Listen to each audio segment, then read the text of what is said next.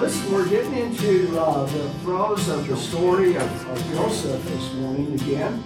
And we're kind of following and tracking with, uh, what is a really great uh, outcome in terms of Joseph's life, which has been kind of difficult up to this point. And so, one of the things I wanted to do, cueing in on the very first phrase of, uh, of, of, verse 1 of chapter 41, as that's where we're starting this morning. It says, When two full years had passed.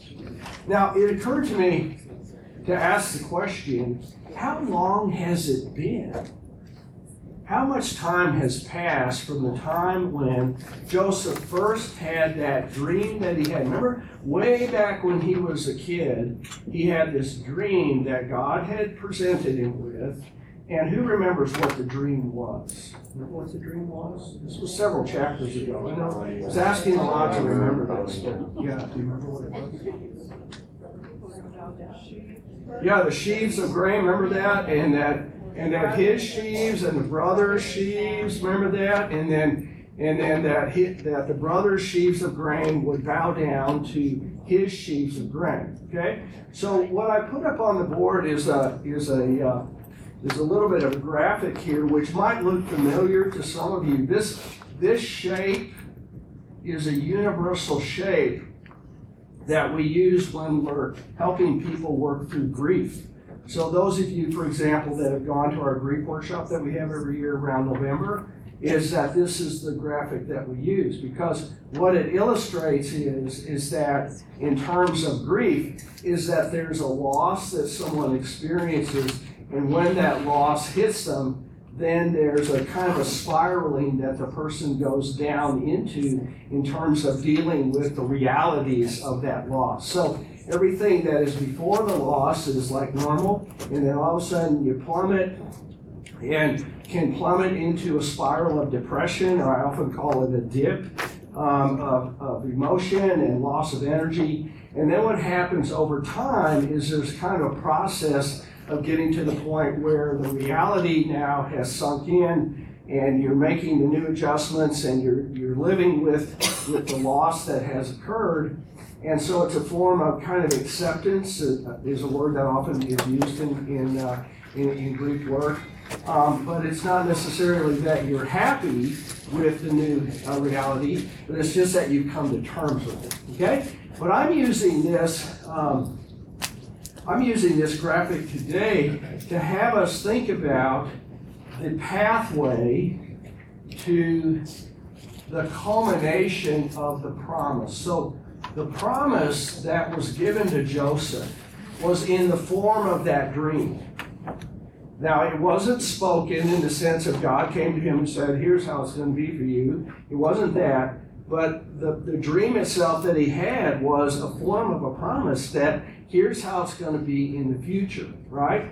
And so then what happens with the promise, there's a pathway to some form of culmination of that of that promise or the culmination of that dream. What's often interesting is to me is how often in our walk of life is that when something is promised to us, if it's from God or just whatever it might be, maybe it's a it's an aspiration that you have for your life or whatever you wherever you think you're going. Okay? A lot of times in our minds, we think that the pathway to getting there ought to be a straight line that it ought to be from point A to point B with no deviation, right? With no scenic out, uh, outlooks or anything like that. And the last thing in the world that we look at and we say that the pathway to getting there would be like this. And yet, that is probably almost universally how we get from point A to point B is that we have all of these um, detours, if you will, that take us there, and they're very unexpected. And most of the time when they happen, they are not welcome. Right? Because in, in my view, in our view, we're thinking, okay, how I think it ought to be is that the promise is given to me, the dream is given to me, and then it won't take very long, and I will be ready to receive whatever it is that the that holds for me in terms of the culmination of that promise. Does that resonate with you at all? Okay, so as we think about this with respect to Joseph, he had that dream. He was probably, let's just say he was 14. Well, we don't really know. He probably was snotty enough to where 14 would fit, right? Okay, so we would just say, he goes to his brothers and he says, Hey, let me tell you this dream that God gave me, and it's going to be so fantastic because you're going to be bound down to me, right? Like any little brother would, would really want.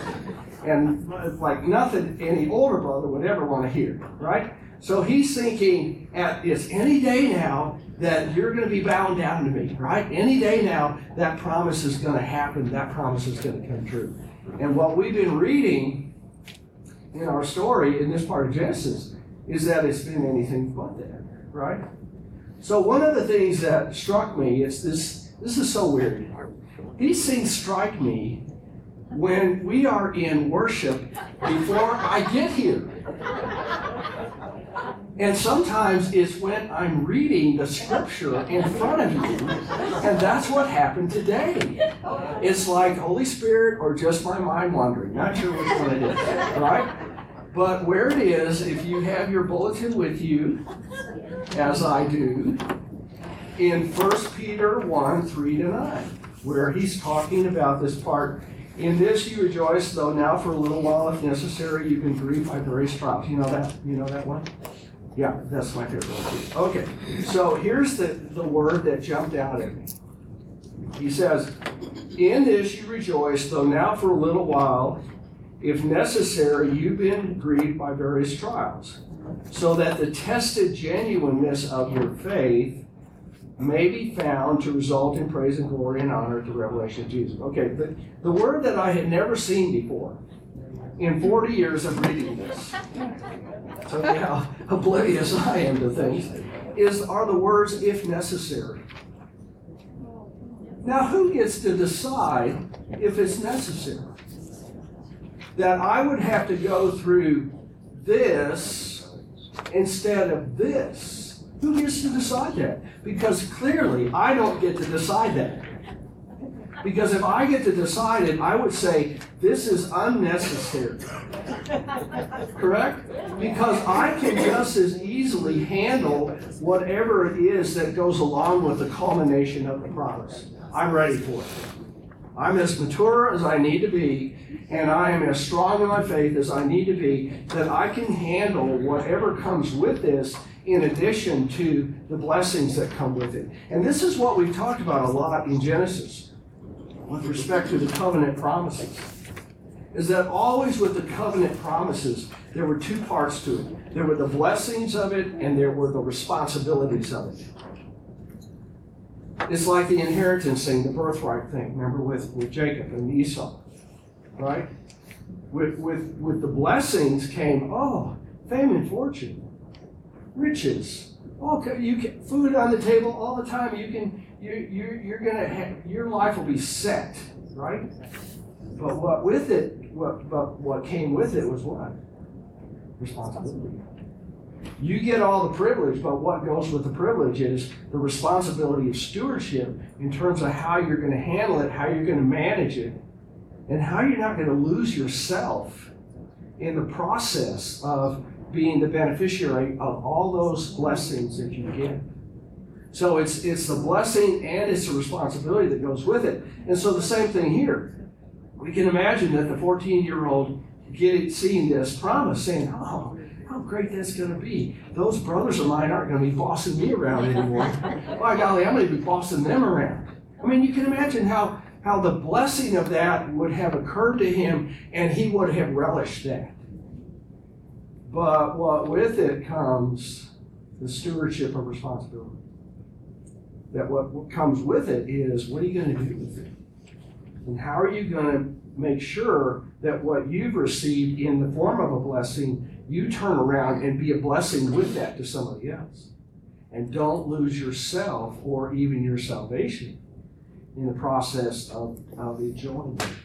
So that's what jumped off the page at me today was that um, and let's see, did it happen during the sermon?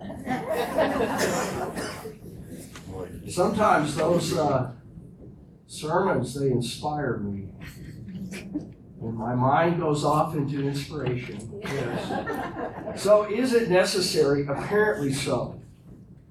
And that's a hard pill to swallow. Because if what is necessary in various trials includes loss, oh, brother, you really want to go through it? Would you really choose it if you had a choice? The answer is no, no, not. Because loss involves pain, loss involves uh, something being amiss, loss involves change, loss involves me having to move out of what I have cherished most of my life and frankly gotten used to, to that which I lose, that which I cherish, and uh, and now I'm not used to the new thing. Okay.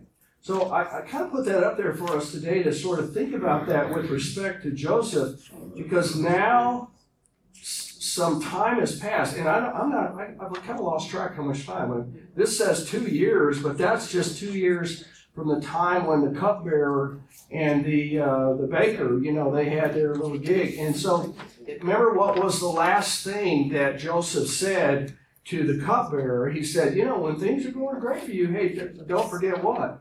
Me. You don't forget me. And he goes, Oh, yeah, yeah, I won't forget you. Don't worry about it. And then he pr- probably went off and what?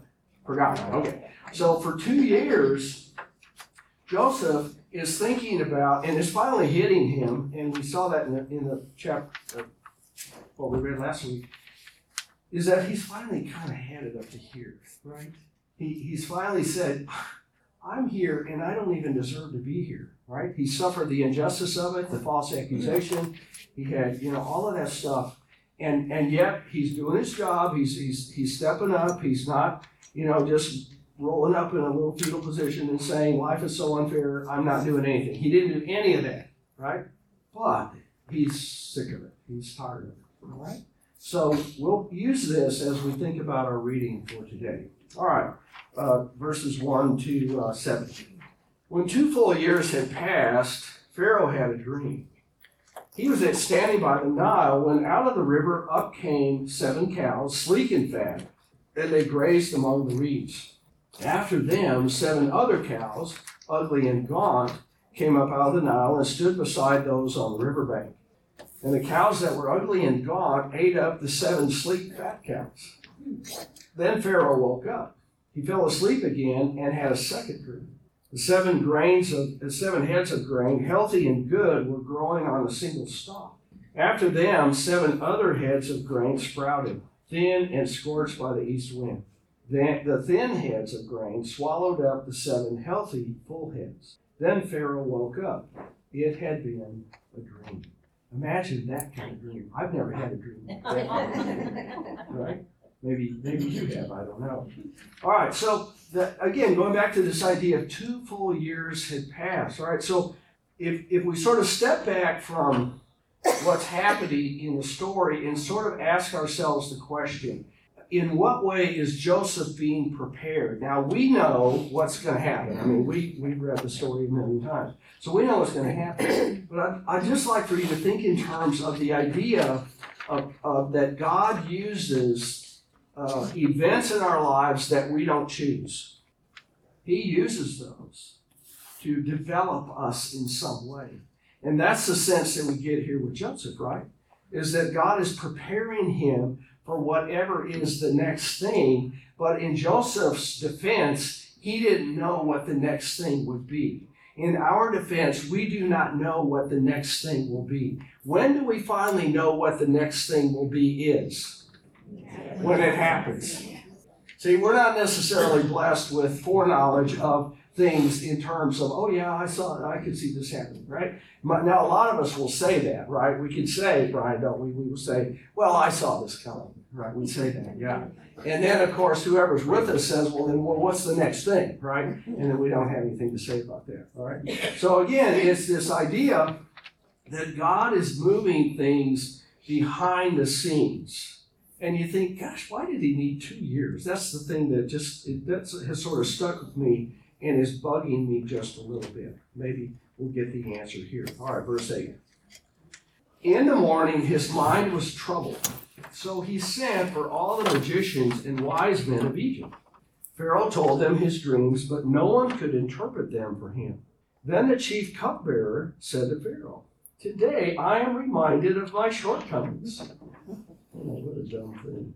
Pharaoh was once angry with his servants, and he imprisoned me and the chief baker in the house of the captain of the guard. Each of us had a dream the same night, and each dream had a meaning of its own.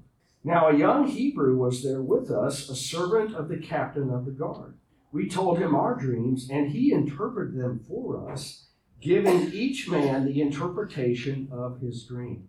And things turned out exactly as he interpreted them to us. I was restored to my position, and the other man was impaled. Why it why was it important? And we talked about this last time. Why was it important for Joseph to not mince words when it came to the interpretation of the dreams that were given to each man? Why was it important for him to not fudge on the truth, but to give the truth as God gave it to him in terms of that interpretation? It was going to come true, and so that's a link here to this, right?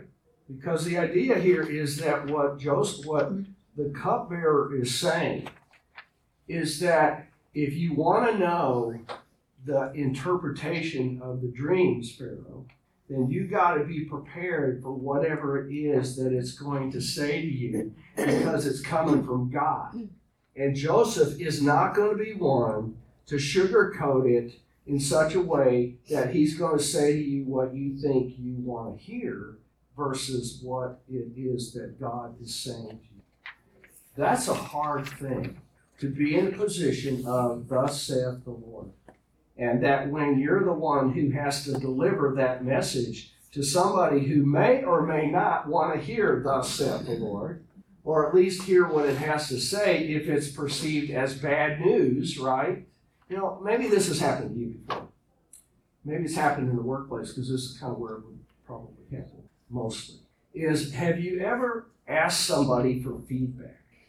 And you said to them, now tell me the truth. Don't don't mince words. I really need this feedback because you know I can function so much better if you just tell me how I'm coming across to you. And so then they did. and then how did you react when they told you the truth of yourself and how you are coming across to other people that you work with or work for or you're married to or whatever it might be? Okay? How did you react? I only said it once. I only asked it once. The rest didn't. You only asked it once? That must be a heck of a feedback session. And Darren, what did you say? Oh. Yeah, yeah. You know, there's some people that were a little terrified of asking, you know, kind of thing. I, uh, I once challenged somebody, I was doing some couples work, and I once challenged somebody to go to his wife, it was a guy, and so go to your wife and ask her to give you feedback on what it's like being married to you. Oh, oh. no. They never showed up again after that. Right, so I thought that was a brilliant thing, you know, but that's, but see, and so in the case of Pharaoh, see, this is double jeopardy here. Because Pharaoh had the power to do what? If he didn't like what he heard, I mean, to some degree that already had occurred in terms of whatever the offense was that the cupbearer and the baker had way back two years before had uh, had offended Pharaoh, and and these guys were notorious for being quite sensitive. You know, they'll throw you in jail, they'll kill you, they'll take your possessions, they'll throw your family into prison. I mean, and because Pharaoh himself was was viewed as divine, he was a god in the minds of the uh, Egyptians. Well, then he's got all the power, and so you think about the courage that it would have taken for Joseph and the faith it would have taken for Joseph to say, okay, but this is coming from God, not from me. You know, that that is still not without its uh, not without some risk or some threat to the person who's delivering that. Now we could say that today. There's a lot of that today. Maybe not life or death, right? But I think sometimes we are hesitant to give the whole counsel of God we just want to give the gushy parts. You know, the the part where we can go up to them and say, put our arm around them like this and say, oh, I love you, I love you. And so that sort of stuff, right? And that's important to do that. That's good stuff. But what about the other stuff? What about the law stuff? What about the you sin, you die part? What about that stuff? And and we're hesitant sometimes to to make that part of our messaging as we speak to the world. We're hesitant to call sin sin because of the blowback that I assure you we're going to get. And we're not always prepared to deal with it. And so then we kind of say, well, um, if you have some thoughts about that, just call the pastor. And if you call me, I'll say, if you have some thoughts about that, talk to Pastor Cole. That's what I'll say. Because we get a lot of questions that way. All right. So, so the cupbearer, he, all of a sudden, the amnesia goes away. And he says, oh, this reminds me, two years later, all right? So let's see what happened. So Pharaoh sent for Joseph, and he was quickly brought from the dungeon. When he shaved and changed his clothes, he came before Pharaoh. Pharaoh said to Joseph, I had a dream, and no one can interpret it. But I've heard it said of you that when you hear a dream, you can interpret it. I cannot do it, Joseph replied to Pharaoh. But God will give Pharaoh the answer he desires. Now, who is the he? Because you can go two ways on that. God will give Pharaoh the answer he desires. Who's the he? I, I, I didn't know. I think it's God, but I don't know. Because Hebrew is not capitalized, so there's no way to know. Do what? It turns out not to be really what Pharaoh wants. Well, maybe it would be what Pharaoh needed. I don't need it, maybe. That's different than wants, okay? Needed, but not- didn't want it. Particularly because the famine was coming. Right? I mean, that was the reality. Famine, famine was coming. It was going to come whether he thought it would, whether he felt like it would, whether he dreamed it. I mean, it didn't matter. It was coming.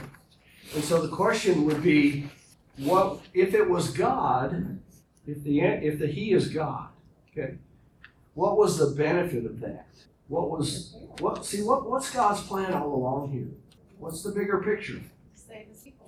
save his people because he knows that this is not going to be just a lo- it's not, it's not a local famine. This is what we learn later is that this is like super regional. This is like the whole area, Canaan, and every everybody was affected by this famine. So knowing that was going to happen, God says, I have to have a way to preserve my people because in my people is the covenant.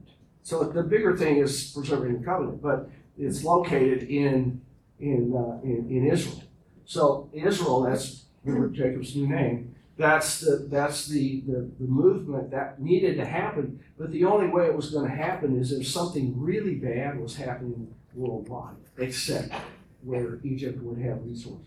Okay, so God's this, God's got this bigger thing going on that they're not necessarily aware of. And so Joseph is saying, okay, I can do this, but it's not coming from me, it's coming from God. And so now Pharaoh's going to have to deal with whatever comes from God. Now, there's an irony in this because Pharaoh believed that he himself was God. So he's learning that there must be a hierarchy in, in the heavens of God and then gods, you know. Um, and sometimes you don't know that until you come, come up with or come up face to face with something you can't control. And when you can't control it, then you realize, hmm, I guess I'm not as big a God as I thought I was. Okay? Verse 17. Then Pharaoh said to Joseph, In my dream, I was standing on the bank of the Nile. When out of the river there came up seven cows, fat and sleek, and they grazed among the reeds. After them, seven other cows came up, scrawny and very ugly and lean. He's adding some extra details in this, right? Which happens sometimes. I had never seen such ugly cows in all the land of Egypt. So he's doing, you know, he's doing a little embellishing. Have you ever done this before? Yeah. Somebody, you know, you start thinking that what the version that you received was kind of lame and really uh, not as as interesting as the version that you're telling. Of course, this is this is how we do it. The lean, ugly cows ate up the seven fat cows that came first. But even after they ate them, no one could tell that they had done so. They looked just as ugly as the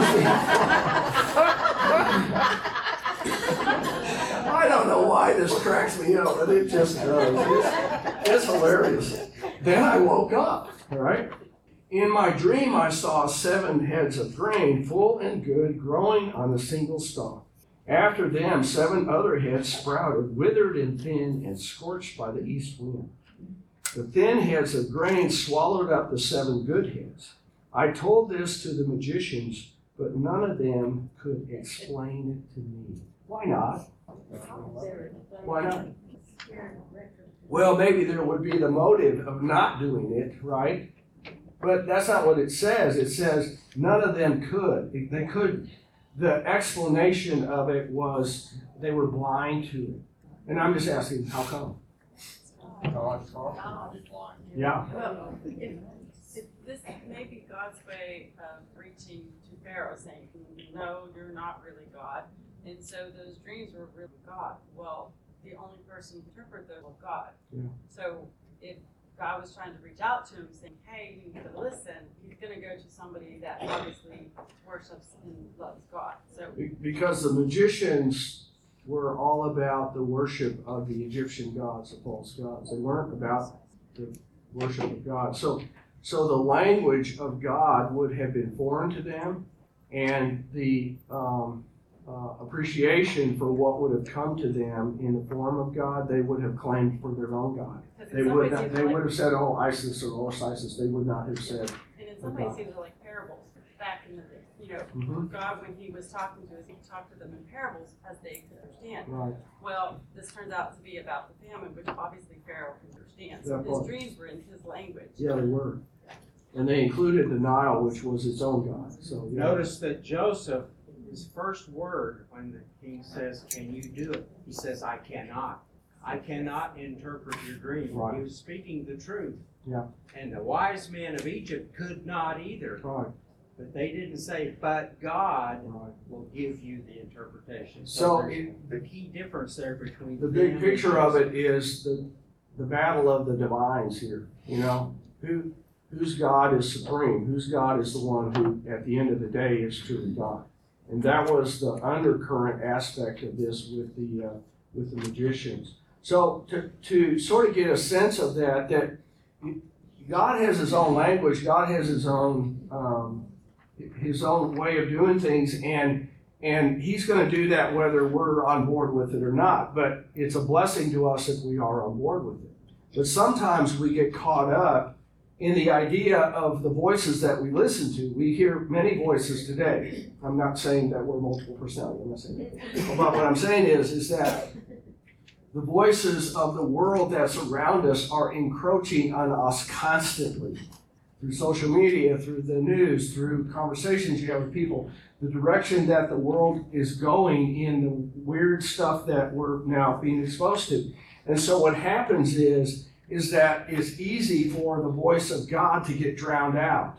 Partly because, and this is on us, is that we're not exposing ourselves to it nearly as much as we are what goes on in the world. If you think of it, just the ratio of time that you spend in the Word versus time that you spend with everything else, what's the ratio? Anybody want to confess that?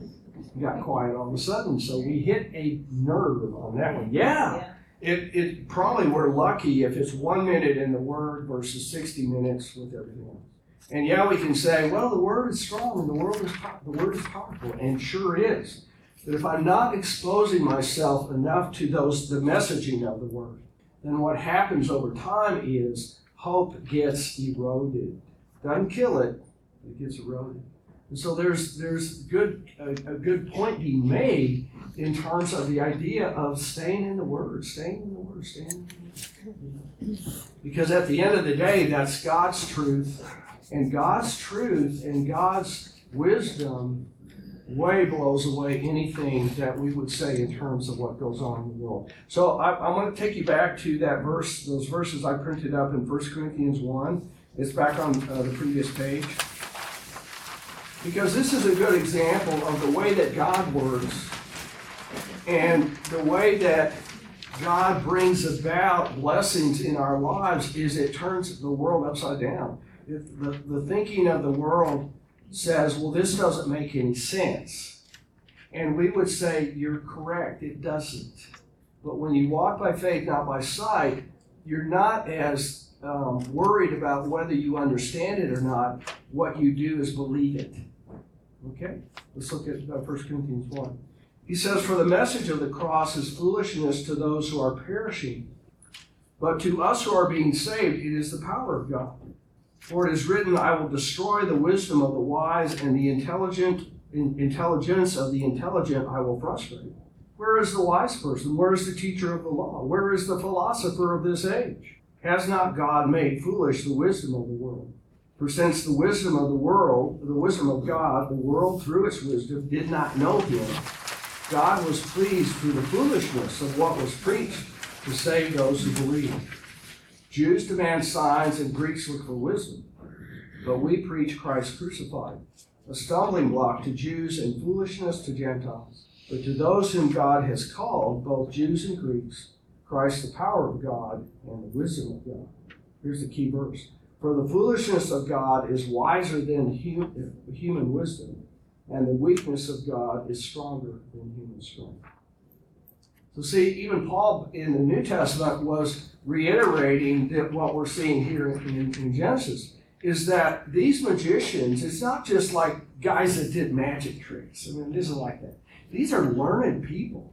These people had had advanced degrees. They were they were you know the people that we would say you know I'm if I'm going to go to college I'm going to be taught by those guys. That that's the kind of thing this was, right? And yet, with all of their wisdom, what they were lacking was the key.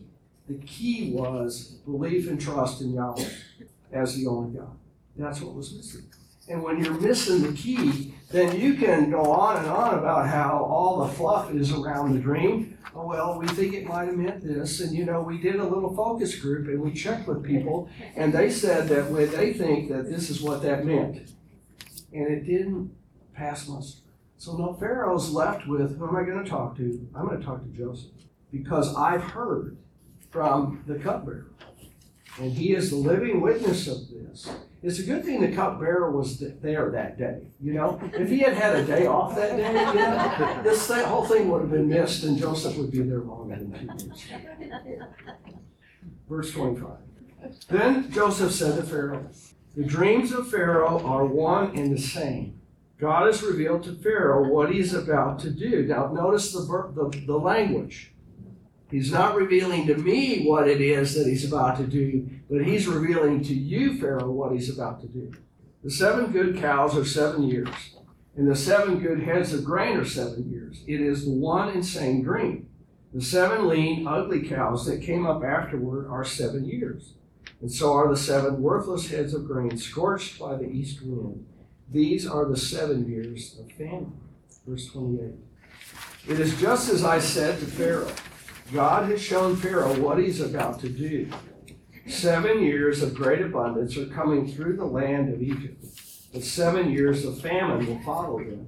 Then all the abundance of Egypt will be forgotten, and the famine will ravage the land.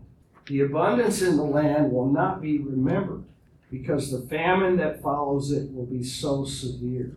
The reason the dream was given to Pharaoh in two forms is that the matter has been firmly decided by God and God will do it soon. Isn't that interesting?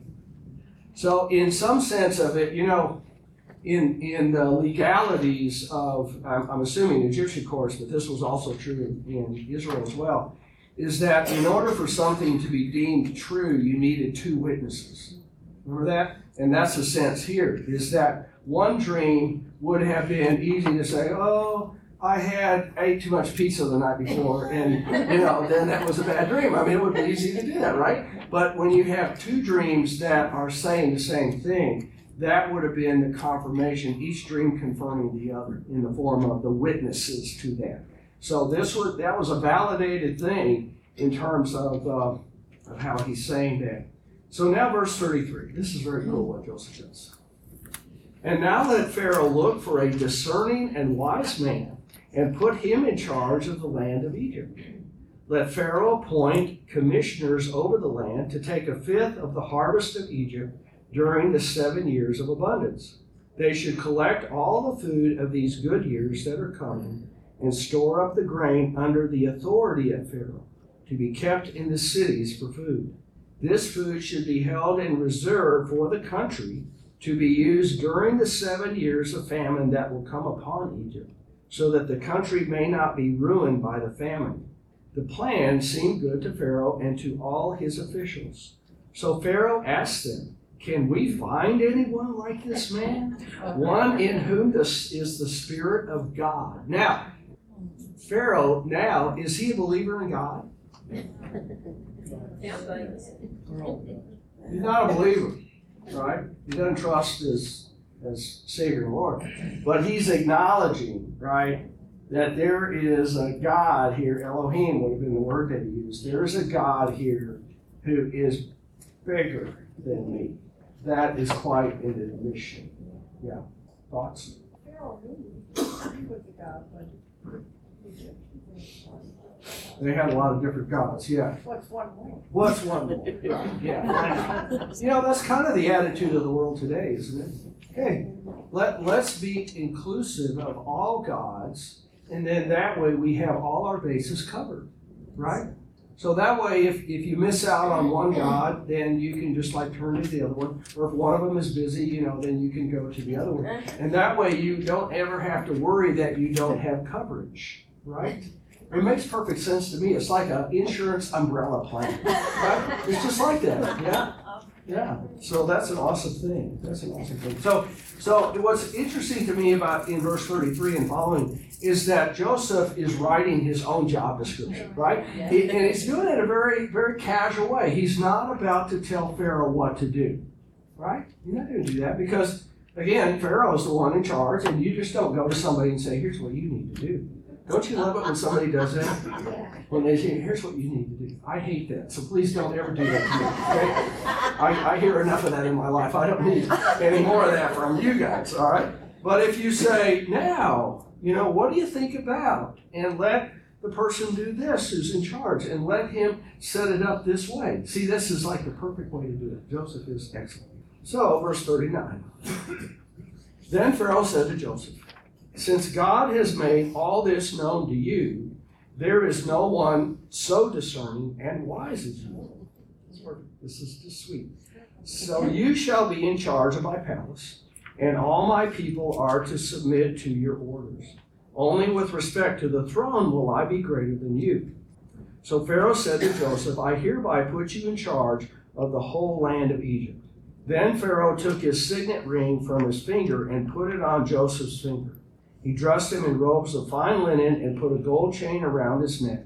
He had him ride in a chariot as his second in command, and the people shouted before him, Make way!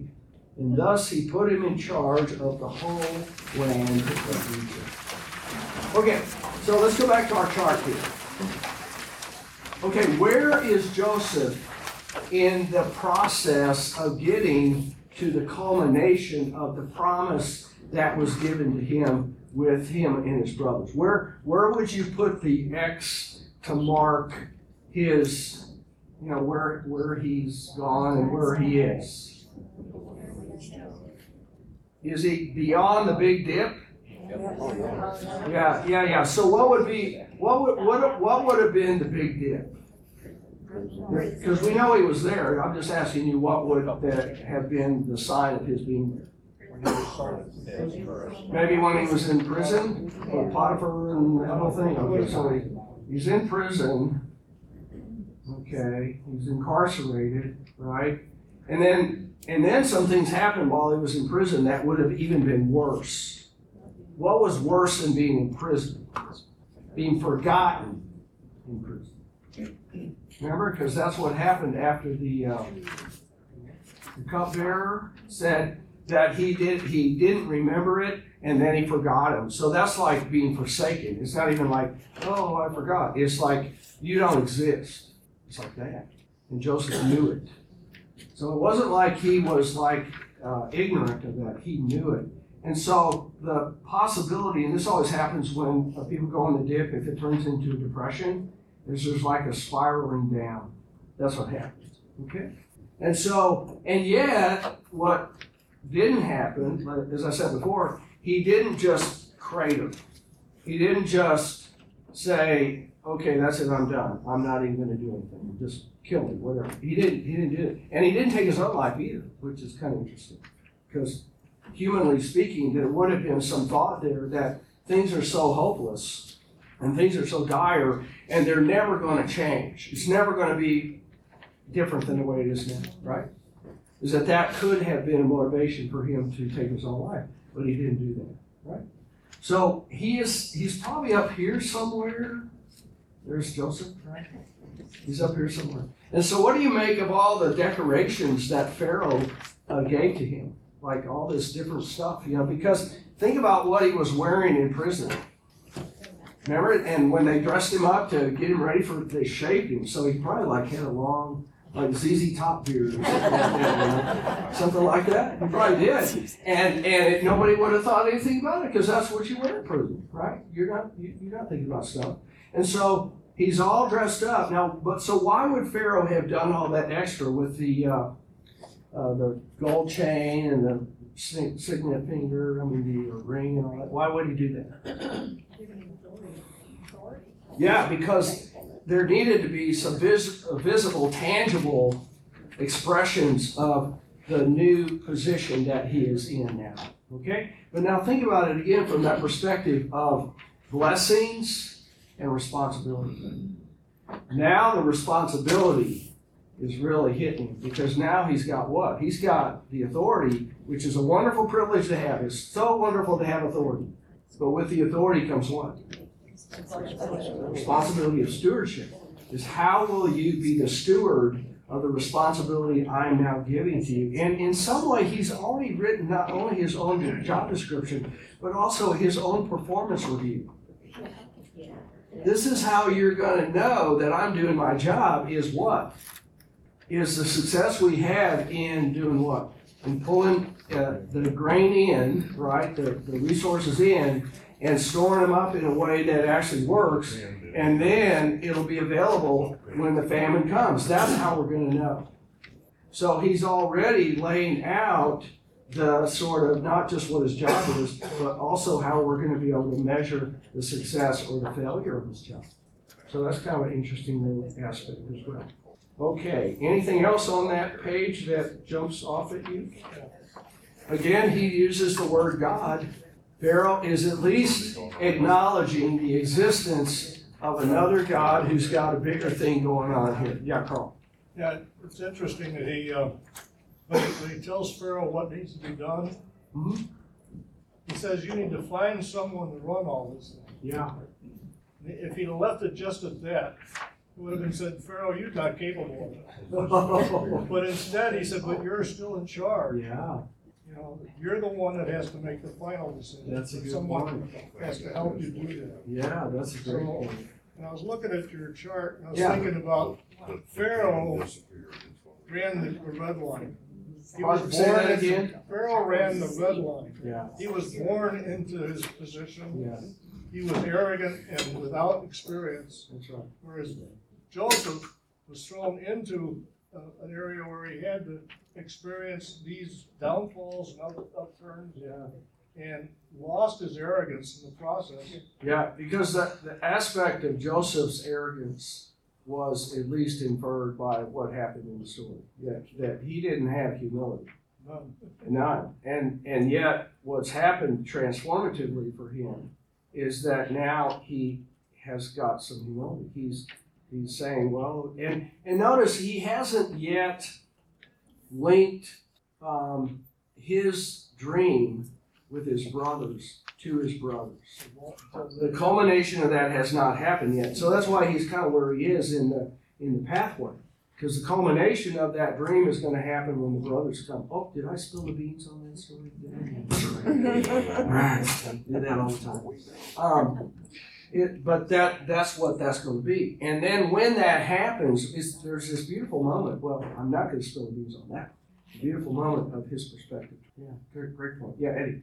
I feel somehow that uh, Pharaoh was overdoing this a little bit because he put Joseph in charge of his palace Yeah, and also the whole land region. yes. So it's not that he put him in charge of agriculture or whatever. Yeah, like the Department of Agriculture. Wheat Yeah, production, whatever. that's right. But, I mean, now the army and all industries or Yeah, trades, trades now are all. that's a great point, yeah. I'm- of Joseph. So I don't know, what do you think that he, I mean, you said he's kind of overdoing it, but do you think that, you know, it is also that when you trust somebody, then you're probably gonna go the extra mile in terms of what you put them in charge of? And that, I don't know, is that, are you thinking that way? Well, what I mean is that uh, Pharaoh trusted the general, Yeah, but he trusted the general with the army, but Yes. not with the other, other aspects of Yes. the life in Egypt. right. So maybe he Maybe, must have been very frightened by Right, this but leader. they're all- yeah. yeah, I'm thinking, you're, I think you're, I love the way you're thinking on that, because I wonder if there was also, there could have been the temptation that Joseph's in charge of everything, but he's this Hebrew guy, right? And, uh, and, maybe there would have been some thinking among the family of the palace uh, people of Pharaoh is that, well, you, we don't answer to you. So there would have been a natural undermining of his authority where he would have authority over everybody else. But all, but the family, you know, family has a little extra perks that go with it. Family has a little extra, extra uh, goodie that they get that nobody else gets. And so maybe that was part of it too. But at any rate, Joseph is second in command. He, he, he now becomes the one who speaks for Pharaoh in everything except in matters of what would involve the throne. Yes, ma'am. So I, I'm thinking about this, but it's interesting to see parallels between Joseph and his interactions with Pharaoh. Yeah. And Moses and his Yeah, later. Just like with Israel, they passed down all this, you just brought up things, oh, he's second mentality, kind of made, even though he's saved, and they kept that Yeah, with Moses with Pharaoh. right. Both he growing up there, but then also when he comes back, I mean, the hardening of the heart, Sure. uh, you can't be either has the saith the worked out there for Sure. now all of a sudden you're gonna take away Yeah, the difference of what happens later with Moses is that the Bible says that the Egyptians had forgotten Joseph. They had forgotten, and apparently nobody reminded them. You know, I mean, and that can happen, doesn't it? If we don't repeat the stories again and again, people go, ah, I've already heard that a million times. I don't need to hear that. And so then we go, okay. And so then after enough time passes, nobody remembers the story. And then that becomes part of God's story too. Yes. Yeah. Potiphar, I know. Potiphar's wife. Maybe I should listen to her. Yeah, that's right. You know, it would have been very tempting for Joseph to show up at Potiphar's house and just go, hmm. you know, wouldn't that be? I mean, wouldn't you want to do that? That would be just so great. And then go and just kind of flash the ring a little bit, you know, and then just kind of say, hey, hey, Potiphar, I'm thirsty. Would you go get me something to drink? You know, I mean, how great that would have been. Just, but again, think about this again from this point of view. Is that what has happened for Joseph at this point is the humility is now taking place of it. And that probably would have um, informed him, it probably would have directed him that even if he had gone to Potiphar's house, which he probably didn't, but if, if, if he had, he would have treated it in a merciful way, right? Yeah. Steve? I'm struck by the timing, you know, uh, your drawing on the left-hand side, how Yeah. quickly things go into brothers. Yeah. Potiphar, I mean. Yeah. But maybe the drawing on the other side needs to be a little steeper before it gets to the culmination, because he comes out of prison, he's cleaned up, shaved, in front of Potiphar, or in front of Pharaoh, shares the things. There's not a lot of timing discussion there, but it seems like from pulled out of prison, shaved, clean, interpretation, rings going on, gowns, and we are now Right. being presented in front of Egypt. His Okay. ascension, so to Yeah. speak, is very quick. It doesn't like he went back into prison for a couple days. Potiphar or uh, Pharaoh thought about it and okay, let's get that Joseph guy back here. It seemed to be a very quick. So you're wanting to make corrections in my grammar? Is that what you're saying? Yeah, yeah, I'm an educator. We- You're an educator, and apparently a certain kind of educator that is more literal, and uh, that can. By the way, do you all know Steve? You know who he is? No. You better introduce yourself. Introduce myself. Yeah, So I'm Steve Eggle. I'm uh, head of school at Dallas Lutheran. yeah, he's uh, head, head, yeah. Oh. Thanks. So see, all of a sudden the elevation of this. What? I feel lighter on my feet. So just a little factoid, when we were over in Egypt last year, they took us to the place where Joseph Oh, built the granary. really? There's a temple to Joseph, at Djoser where the first step pyramid is. Mhm. And he built a, a, a doorway on, in a wall, Yeah. a city, wall, a, a fortress wall, Oh, so wow. no one could storm it.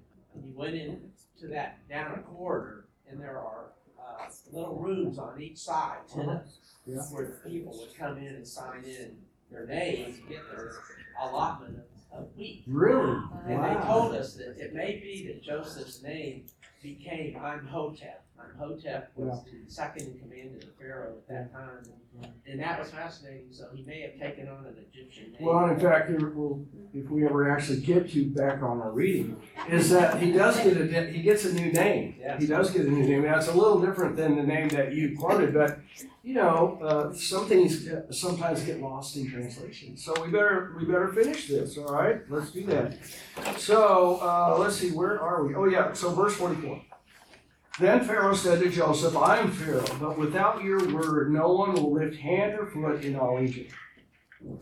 Pharaoh gave Joseph the name Zaphenath Paneah and gave him Asenath, daughter of Potiphera, which is sort of like Potiphar. But this is a priest, priest of On, to be his wife. And Joseph went throughout the land of Egypt. Joseph was 30 years old when he entered the service of Pharaoh the king of Egypt. So that gives us a time frame. And Joseph went out from Pharaoh's presence and traveled throughout Egypt. During the seven years of abundance, the land produced plentifully. Joseph collected all the food produced in those seven years of abundance in Egypt and stored it in the cities. In each city, he put the food grown in the fields surrounding it. Joseph stored up huge quantities of grain like the sand of the sea. It was so much that he stopped keeping records because it was beyond measure. A man after my own heart. Forget paperwork. Right.